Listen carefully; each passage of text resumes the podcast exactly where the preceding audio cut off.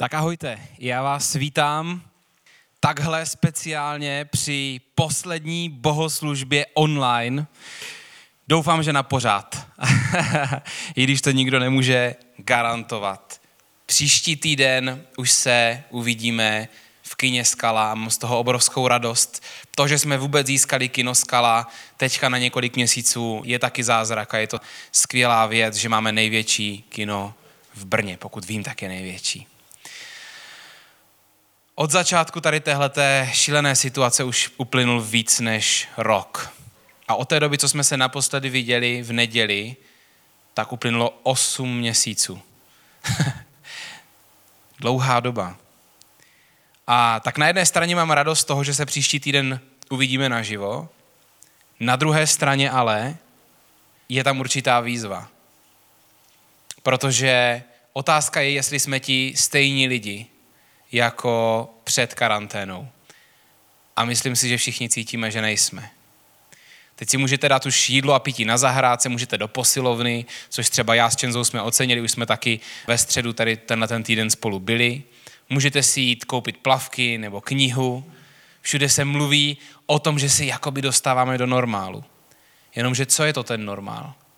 Dokážeme najednou být těma stejnýma lidma, jako před rokem, dokážeme najednou vylet z domu a fungovat se stejnou radostí, motivací a vnitřním nastavením tak jako dřív?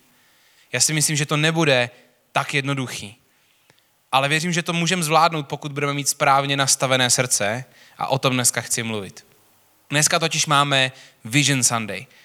Vision Sunday neboli neděli vize máme dvakrát ročně a vždycky mluvíme o směřování City House na následující měsíce. Je to kázání, který je mimo série a City House má je to takový naše poznávací znamení, že každý měsíc máme jinou sérii, jiný téma. Není to přivzatý z žádný jiný církve, pořádně nevím o tom, že by to takhle nějaká církev dělala, toto je prostě naše a Vision Sunday je tam vždycky někde, někde navíc, jako něco speciálního. Jako speciální kázání, na kterým já osobně většinou přemýšlím týdny a někdy i měsíce dopředu, o čem budu pro celý City House mluvit. A myslím, že to je skvěle načasovaný, protože teď nás čeká velká změna. Vycházíme pomalu z lockdownu a je nesmírně důležité se na to připravovat. A právě proto jsem taky svoje dnešní kázání na Vision Sunday pojmenoval Nová rovnováha. Nová rovnováha, protože to teď potřebujeme hledat. Celý život se vlastně děje v etapách. A každá změna v životě nás vždycky stojí nějakou energii. Přechod třeba ze základky na střední je nějaký trochu zlom, nový kolektiv. Přechod ze střední na výšku je další zlom. Přechod do prvního zaměstnání je další zlom. První práce je velký zlom. Možná největší zlom, pro mě osobně to tak bylo, je první dítě. A tím to nekončí, jsou další zlomy. Občas měníme práci, občas se stěhujeme, rodí se další děti, někdy se nám změní šéf práci a nám se změní postavení, zažíváme náročnější období ve vztahu, náročnější období sami se sebou. A nebo se stane něco, co se stalo minulý rok a zasáhlo to celý svět a nás taky. A teď, ať chceme nebo nechceme, tak nás všechny čeká jeden zlom a jedna změna. A všichni budeme muset nějakým způsobem procházet. A vždycky je to tak, že přechod z jedné změny do druhé vyžaduje změnu priorit každá změna s náma nějak zatřese a je klíčový, co v nás je hluboko, na čem nám opravdu záleží a co v nás vlastně zůstane. A to, jak věrně následujeme v životě Ježíše, se právě nejvíc pozná ve zlomech a ve změnách. Jak dokážeme procházet různýma etapama v životě a pořád být následovníci Ježíše. Pořád mu být věrní. Tam se to nejvíc oskouší. A v Biblii je to nádherně vidět. Když jsem připravoval tady tohle kázání, tak mě okamžitě napadl příběh Izraelců, když vycházeli z Egypta. A tohle je příběh, který najdete v knize Exodus. Já vám ho převyprávím a potom se zastavíme na dvou takových místech. Izraelci se dostali do Egypta na jednom místě své historie a byli tam přesně na den 430 let. A byly to krušné roky, protože se na konci těch 430 let Izraelci ocitají v situaci, kdy jsou tam jako otroci. A vlastně zkuste si představit situaci, kdy někde jste, vy se narodíte už jako otrok a všichni okolo vás znají jenom otroctví. A nikdo neví, jaký to je být svobodný člověk, který může dělat vlastní rozhodnutí tak, jak se uzná za vhodné. Nikdo kolo vás to nezná a vy se v tom narodíte. A pak najednou přichází Mojžíš, který taky vlastně vyšel z Egypta, ale dal si tam takovou trošku pauzu někde na poušti, několik desítek let. Tam se trošku jako dostal někam jinam a udělá to, co mu říká pán Bůh. Pán Bůh mu říká, běž, požádáš faraona, aby pustil Izraelce. To dává smysl, že? Pustit celou sílu, která staví mu tam pyramidy a všechno možný. Ale jako výsledek tady téhleté žádosti Mojžíše se Izraelci mají ještě hůř. Faraon po nich šlape. A někdy to tak je, že člověk musí zažít těžké věci, aby se vymotal ze situace v životě, ve které ani nechtěl být. Protože někdy se zamotáme do věcí, nevíme, jak z nich ven. A někdy je to tak, že i když jsme nesvobodní v něčem, tak se nedokážeme sami osvobodit a nebo ta svoboda je pro nás něco, čeho se bojíme, protože ji neznáme. A tu nesvobodu známe. A ten krok do svobody, za něho se platí. Tam je potřeba něco pro to udělat. A často proto vědomě zůstáváme v nesvobodě, mentální, v naší mysli, protože to známe. A to nás nic nestojí zůstat tam. Stojí nás to dlouhodobě, něco. Ale nestojí nás to nic, teď nemusíme nic dělat jinak. A Izraelci byli přesně v téhle situaci. Oni si zvykli na otroctví. Těžko se tomu divit. A po těch letech potřebovali důkaz o tom, že svoboda je možná. A tak Bůh poslal na Egypt deset ran, protože faraon nechtěl Izraelce pustit. Krev v Nilu, žáby, komáři, mouchy, mor, vředy, kobylky, tma a dokonce smrt všeho prvorozeného v Egyptě. Šílené věci. A po té poslední ráně je faraon konečně pustil. A Izraelci dokonce odcházejí z Egypta s kořistí. Obrovské vítězství to je. Ale ta klíčová otázka není, odešli Izraelci z Egypta. Ta klíčová otázka je, odešel Egypt z Izraelců. Odešla z nich ta mentalita otroku. Ta mentalita Egypta, ty návyky a vzorce a ten mindset, to nastavení mysli, že otročím, že jsem na někom závislý, že se nemusím rozhodovat. A to stejný platí dneska pro nás, když končí lockdown okolo nás a začíná zase život, kdy budeme muset být mnohem aktivnější v některých oblastech. Proto pro nás platí, že není tak důležité, jestli lockdown pustí nás, ale důležité je, jestli my pustíme lockdown. Jestli my pustíme tu mentalitu a ten mindset lockdownu, který je nějakým způsobem každém z nás. V někom víc a v někom míň. Pokud chceme udělat krok do svobody, potom ten krok musí být aktivní. Protože za svobodu se vždycky platí. Každá změna, každá nová etapa vyžaduje nové hledání rovnováhy, nové nastavování věcí podle těch hodnot, podle kterých opravdu chceme žít. A tak Izraelci odcházejí po neskutečných zázracích, které byly udělané v jejich prospěch a odcházejí s tím, že přímo pán Bůh vede skrze oblakový sloup ve dne a ohnivý sloup v noci, takže oni ho vidí. Oni viděli, co všechno pán Bůh udělal, aby je dostal z Egypta. A dokonce vidí, že je tam s nima na té poušti. A Izraelci se potkávají s prvním problémem a v tu chvíli se ukazuje, co je v nich. A ono se to bude ukazovat ještě i potom a on ten příběh potom taky bude, bude pokračovat. Tak si to přečteme. První dnešní text, Exodus 14. kapitola, 9. až 12. verš. Egyptiané je pronásledovali. Všechny faraonovi vozy, jeho jezdci i celé jeho vojsko. A dostihli je, když tábořili u moře u Pichirotu před Bálcefonem. Když se faraon přiblížil, synové Izraele pozvehli oči a hle, táhli na ně egyptiané. Izraelité samým strachem upěli k hospodinu. Tehdy začali Mojžíšovi vyčítat, nebylo snad v Egyptě dost hrobů? Proč si nás odtud vyvedl? Abychom zemřeli na poušti? Co s nám to udělal? Proč si nás vyváděl z Egypta? Neříkali jsme ti to už v Egyptě? Říkali jsme ti, nech nás být, ať otročíme Egyptu. Otročit Egyptu bylo určitě lepší, než zemřít na poušti. Hm. No jo, ale má to jeden háček. To, co pro ně pán Bůh udělal předtím všechno. To, že tam byl s nima. Je tam vidět ta mentalita, kdy oni říkali, proč nás tam nenechal? My jsme se vlastně neměli tak zle. Někdy si záměrně můžeme volit nesvobodu nad svobodou, protože jsme na ní zvyklí. A pán Bůh udělá to, že je zachrání znova. Rozevře rudé moře, nechá Izraele projít středem moře, potom tam utopí egyptskou armádu. Věříme, že se to reálně stalo. A Izrael si to vidí. A znova vidí, že pán Bůh vyřešil jejich problém.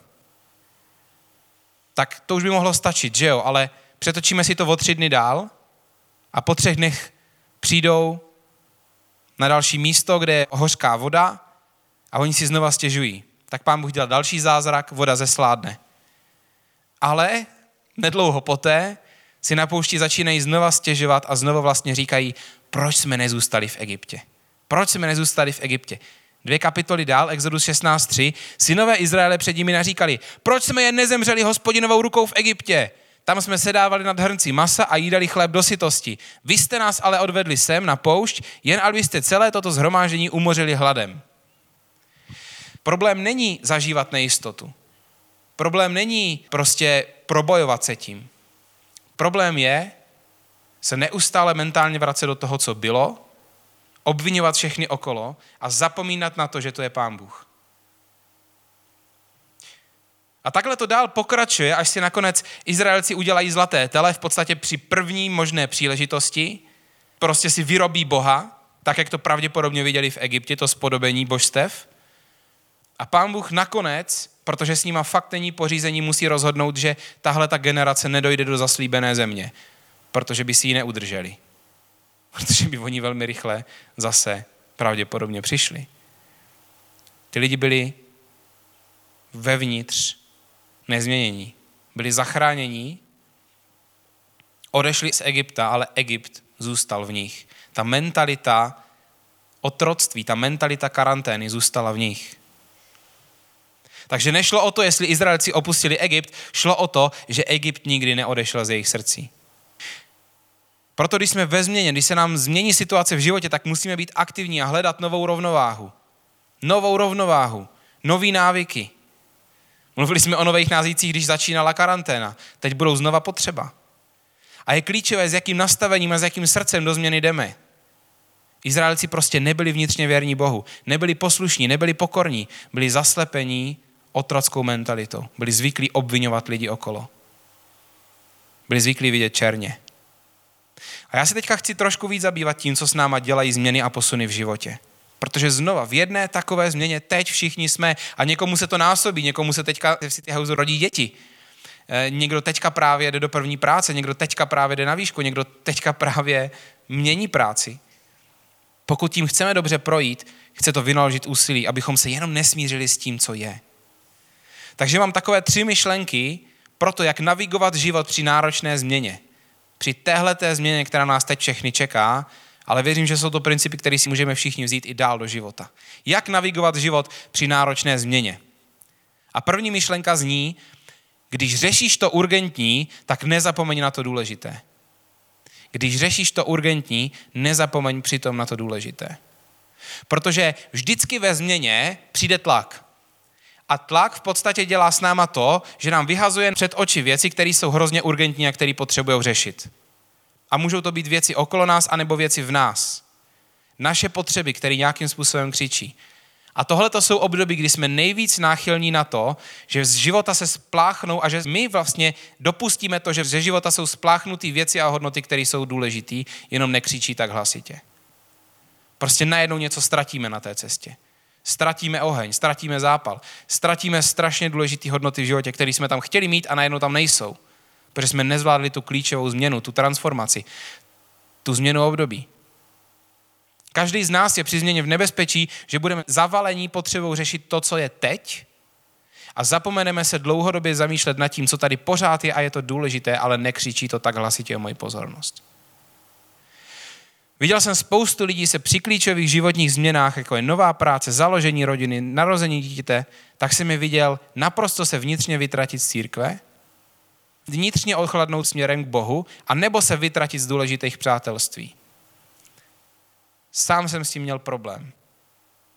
Když jsme se s Kamčou vzali, tak jsem první dva roky nebyl úplně nejlepším přítelem o, o lidem okolo sebe. Možná rok, rok, rok a půl. Zaokrouhluju to na dva. A zpětně toho fakt lituju. Zpětně bych to chtěl udělat jinak. Protože najednou tady byly nové potřeby, které křičely, a pokud člověk vědomě nedá úsilí do toho, aby nastavil novou zdravou rovnováhu, tak ho ta situace sežere svýma hlasitýma potřebama, která ale nemusí představovat to, na čem nejvíce záleží. Izraelci měli za sebou nespočet zázraků, které viděli, ale když se dostali na poušti do prvních problémů, tak řešili primárně co? Svoji potřebu. Máme hlad, máme žízeň. A nenapadlo je jít za tím, kdo jejich potřeby už tolikrát vyřešil. Kdo je zázračně dostal z Egypta, kdo před nima šel jako ty dva sloupy, jeden ve dne, jeden v noci. Nenapadlo je jít za Bohem. A to je další věc, že při změně a při tlaku častokrát totálně přehlížíme nejenom Pána Boha, ale i to, co dělá. Přehlížíme zázraky. Já se někdy sám musím zastavit a říct si, štipni se, byl lockdown a vy máte nový prostory pro City House, který jsou úplně snoví. Řešili jsme, kde se budeme scházet do té doby, než se tam opraví. Plesk, máme skalu, kde je 480 míst. Musím si to vracet před oči, aby v tom období změny a tlaku jsem se zastavil a poděkoval Pánu Bohu. A dal mu to místo, který mu patří. Při změně jsme tak často pohlcení s změnou samotnou, ať už to je nová práce, dítě, anebo tím, že třeba teďka právě končí ten lockdown a cítíme naše potřeby, že prostě zapomeneme na Boha, zapomeneme na to, jak se o nás doteď staral a nevidíme ani, co dělá. Nevidíme velké věci, které dělá právě teď. Izraelci vůbec nebrali v potaz zázrak, který pro ně pán Bůh udělal. Jak kdyby další každá výzva, jak kdyby to viděli poprvé. Jak kdyby se s tím setkali poprvé s nějakým problémem. A my nejsme jiní. Protože reálně častokrát je to o tom, ne jestli pán Bůh něco dělá, ale jestli my jsme to ochotní vidět. Přes to všechno, nad čím přemýšlíme my, přes naše potřeby. A naše potřeby jsou důležitý, ale pokud je tam jenom to a není tam místo pro Pána Boha, tak to hrozně moc dobrýho mineme. Může to být i potřeby druhých lidí, kdy prostě přehlížíme jasný boží jednání a řekneme si, ta situace prostě taková je, já teďka nemůžu. To je přesně ono, jestli dokážeme následovat Ježíše v těch zlomech, v těch změnách, kdy je potřeba něco přeskládat. A to souvisí s druhým bodem. První bod zněl, když řešíš to urgentní, nezapomeň na to důležité. A druhý bod zní, smíř se s tím, že už to nebude stejné. Nebude to stejné. My často žijeme v nějaké představě toho, že náš život musí vypadat podle našeho nejlepšího období. A říkáme si, jo, kdyby to bylo jako tehdy. To nemá cenu.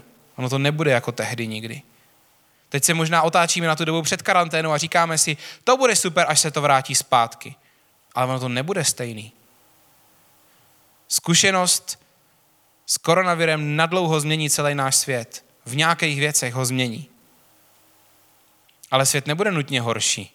Zvládli jsme těžkou věc, možná z toho budou dobré věci, možná budeme o něco vděčnější, možná nebudeme tak fixovaní na komfort, ale stejný už to nebude.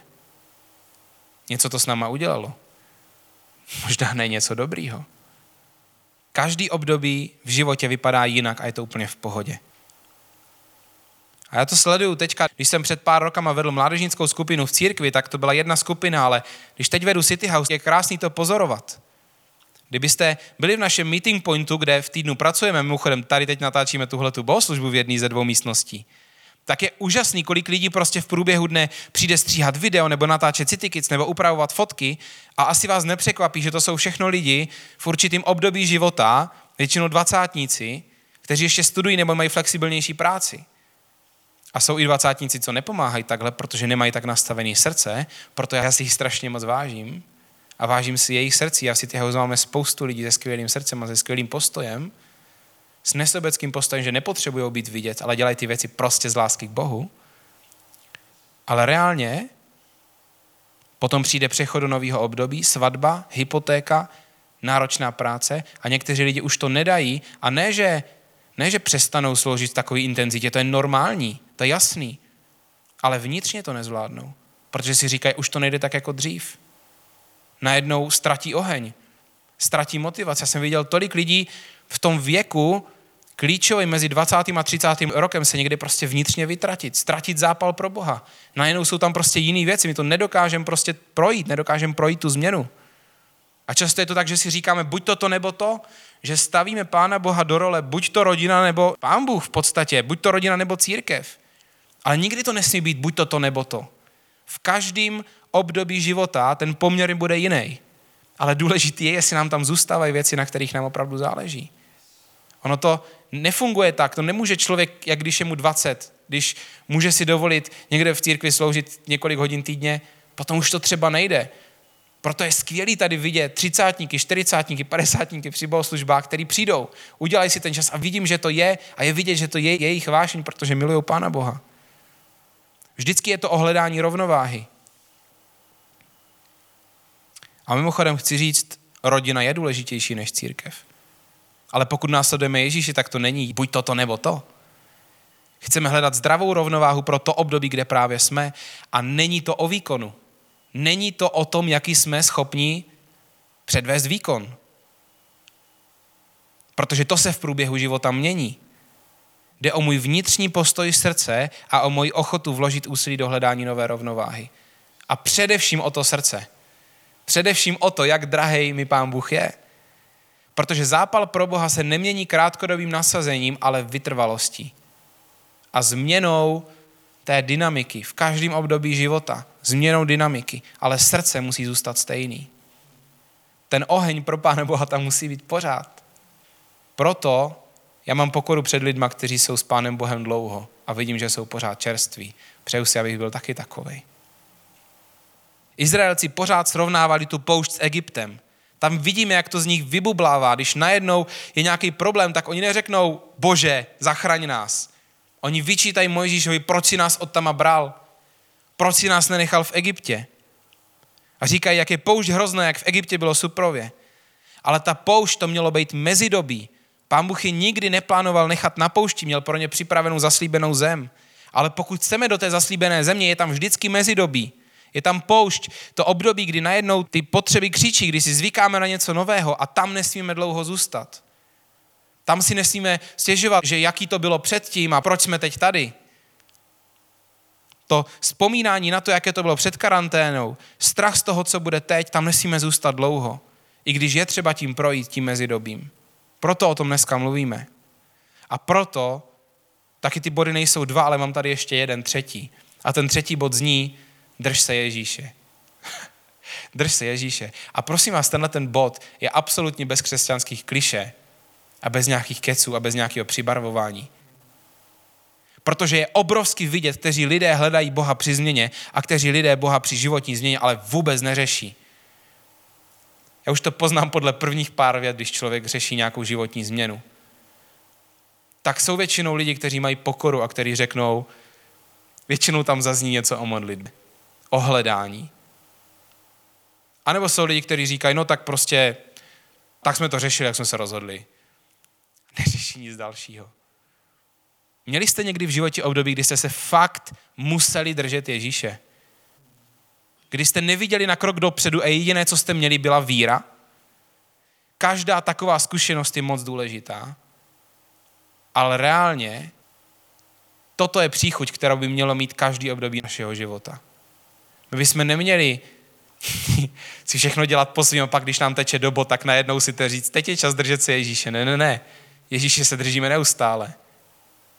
V Bibli se píše, že náš život je jako pára nad hrncem. Hm je krátkej. Každá zkušenost taková, kdy se se fakt už museli držet Ježíše jako ultimátně, je, je důležitá. A přesně takový potřebujeme mít nastavení v každé změně, protože pamatujte, změna odkryje naše nejistoty, ale taky poodhalí pravý stav našeho srdce, poodhalí pevnost naší víry. A každá změna je příležitost, jak poznat Pána Boha víc, protože právě v tom hledání nové rovnováhy je Pán Bůh s náma, chce nám pomoct tam na nás čeká. Tam je jako otec, který takhle dává ruku a říká, tak dej mi tu ruku, já ti ji nabízím. Pán Bůh nás nikdy nevede do pasivity, nevede nás k tomu zůstávání na poušti, ale chce nás provést. Chce, aby jsme prošli tou pouští do té země, která je před náma. Tak se vás chci zeptat, protože už jsme o tom mluvili, jak někdy v té změně, jak někdy v tom tlaku prostě vynecháme Pána Boha. Tak se vás chci zeptat, jak moc v poslední době mluvíte s Bohem? Kdy jste naposledy k němu volali o pomoc? Možná totiž je to tak, že jenom si říkáme, ono se to zase otevře a já budu veselější a všechno to bude dobrý. Já vlastně nepotřebuju Pána Boha. Já jenom čekám, až budu moct jít do posilka, jenom čekám, až budu moct jít na pivo s někým, jenom čekám, až se budu moct jít s kamarádama. Ale opravdu, kdy jste naposledy před Pánem Bohem opravdu projevili emoce? Kdy jste naposledy řekli, bože, potřebuju tě? Bez vytáček. a bez nějaké falešné pokory. Někdy až zarážející při tom, jak moc je pro nás nějaká určitá změna náročná, tak jak málo při ní hledáme Pána Boha. Jak moc si to děláme celý po svým. V listě, který napsal Ježíšův bratr Jakub v první kapitole v pátém verši se píše, schází někomu z vás moudrost a žádá Boha a ten mu ji dá. Je přece štědrý ke všem a bez výhrad. schází někomu z vás moudrost a žádá Boha a ten mu ji dá. Tam reálně nejsou podmínky. Ale žádat Pána Boha o moudrost, to znamená odložit ty svoje bezprostřední potřeby, které křičí, to znamená podívat se na to z jiného pohledu a říct si, OK, já mám x svých řešení, kterým bych to mohl zaplácnout tak jako předtím, ale bože, teďka já dělám místo na tvoje řešení. Jaká je tvoje moudrost? A možná si to ani neuvědomujeme v tu chvíli, ale vytváříme v sobě na jedno místo. Místo, který může zaplnit jenom Pán Bůh. Pán Bůh nám chce dát moudrost pro zvládnutí změn. A to, že se někdo drží Ježíše, se pozná na jeho činech a na jeho postoji. A často je to v malých věcech. A buďme k sobě upřímní, čím je člověk starší, tím je větší nebezpečí, že bude cynický. A že celý tenhle ten třetí bod držet si Ježíše hodí automaticky do kastlíčku s nápisem příliš duchovní. Třetí bod držet si Ježíše. Aha, pichu, příliš duchovní. To vytáhnu, až když mě bude zle. Tak pak možná začnu být duchovní, protože si uvědomím, že už mi nic jiného nepomůže. Takhle žije mimochodem i spousta nevěřících lidí. Bear Grylls říká, že existuje eh, jedno místo, kde není žádný ateista. Severní ledový oceán, že tam mývají armády nějaké cvičení a že tam neexistují ateisti, když, jste, když jste někde na pokraji smrti. Mně to přišlo vtipný. Když se zakládá církev, tak jsou u toho většinou mladí lidi. S náma to tak bylo taky, protože jsme flexibilní, nevadí nám objevovat nové věci, dobývat nová území. A já musím říct, že i proto si strašně moc vážím třicátníků a čtyřicátníků, kteří se k nám přidali, protože si uvědomují, že pro ně je to těžší a kteří aktivně a dlouhodobě pomáhají, i když sami čelí změnám v životě. A vždycky mě napadne jako první jeden pár ze City Houseu. Radek Cichy s Aničkou. Tenhle manželský pár přišel do City Houseu v celku brzo po začátku, mají malého syna a poslední roky nebyli zvyklí být pravidelně zapojeni v církvi. Popravdě řečeno, většina lidí v jejich věku a s tím, že nemají církev, kde jsou fakt součástí, tak většina lidí v jejich věku duchovně vychladne a stane se cynickýma.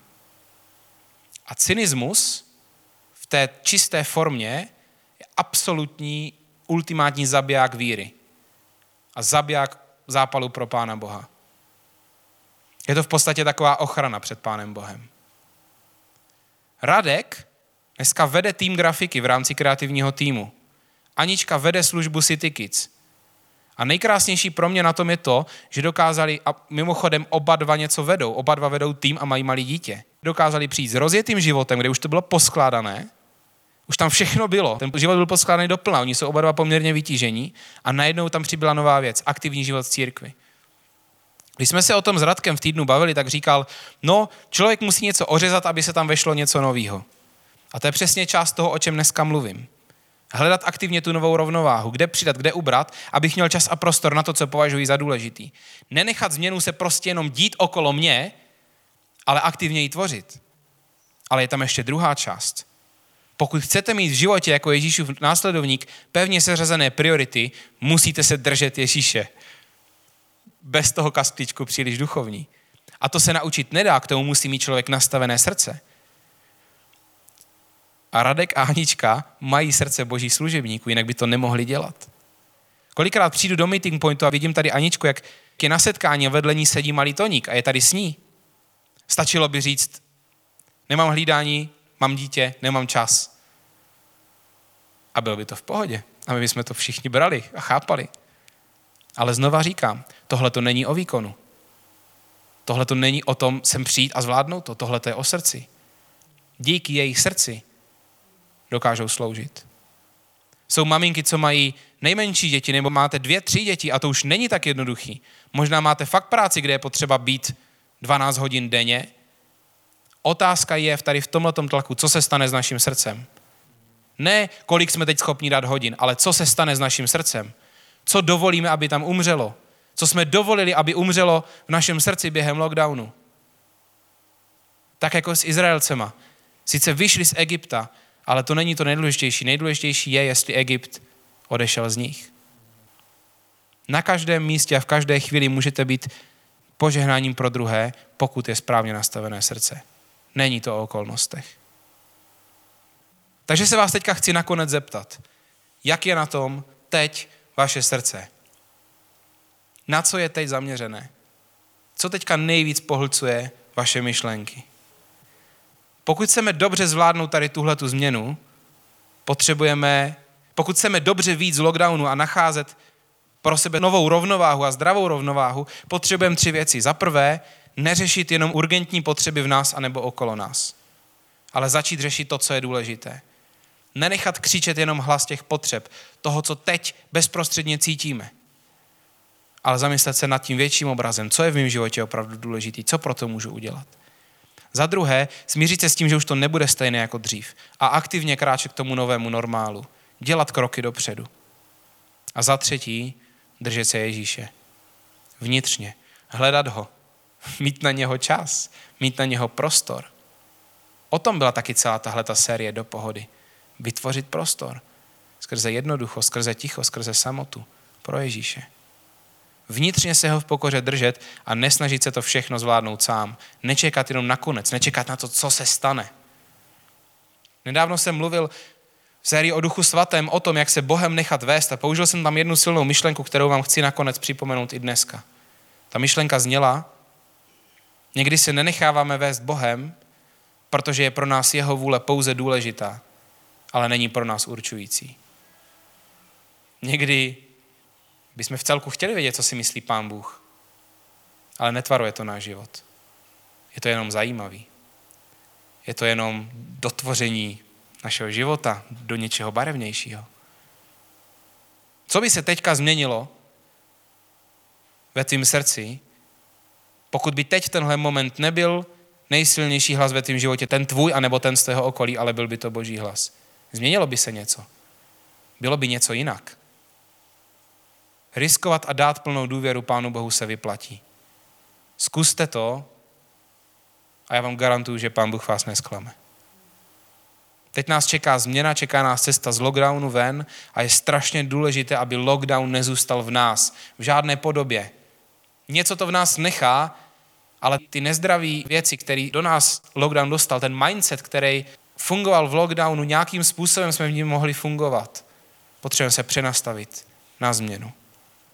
Za chvilku už se sem vrátí chválící tým dvoučlený a bude mít jednu chválu a ta bude určená na to, abychom mohli přemýšlet před Pánem Bohem, modlit se, sklonit hlavu, dát mu ten čas a zamyslet se nad tím, co můžeme udělat pro přípravu na nový období. Čekají nás opět bohoslužby naživo a do církve budou hledat cestu lidé, kteří budou potřebovat naši pozornost, náš čas, náš soucit, naše přátelství. Pojďme vykročit z lockdownu s aktivnějším aktivním přístupem. Pojďme aktivně hledat novou rovnováhu v životě. Pojďme dát v naší mysli ten největší prostor Bohu, který můžeme a dokážeme teď. Po kručkách, ale po kručkách dopředu. Protože až tehdy, kdy je pro nás to, co si Pán Bůh myslí určující, až tehdy vlastně Pán Bůh má prostor dělat ty nejlepší věci. Až tehdy Pán Bůh pořádně může něco udělat. A to si přeju. Přeju si, aby když lidi zavítají do City House po karanténě, aby tam byla dost prostoru pro Pána Boha, aby mohl dělat něco, co budou všichni lidi vidět, že tohle to nemůžou udělat lidi, ale že to musí dělat Pán Bůh. Pane Ježíši, já ti děkuji za, za to, že nás chceš provádět a že nás provázíš každou změnou v životě. Děkuji ti, pane Ježíši, za to, že jsi s náma a za to, že nás nenecháváš stát na místě a nechceš, abychom stáli na místě. Za to, že Izraelci si chtěl vést do zaslíbené země a nakonec se tam dostali, i když, i když to bylo se zatáčkama. Prosím tě, pane Ježíši, ať i my nezůstáváme na té poušti, na to mezidobí příliš dlouho. Prosím tě za to, Ježíši, pomoz nám v tom, pomoz každému člověku, který zažívá teďka sociální fobii a bojí se jít mezi lidi a vlastně neví, jak to celý zvládne. Uzdravuj, pane, každého člověka, který teď potřebuje uzdravení po lockdownu v různých oblastech života. Uzdravuj nás, pane Bože, a pomoz nám dát pozornost na tebe a na ty správné věci. Amen. Pojďme teďka zpívat poslední chválu, do které můžete dát svoje myšlenky, které máte z tohohle toho kázání, svoje modlitby.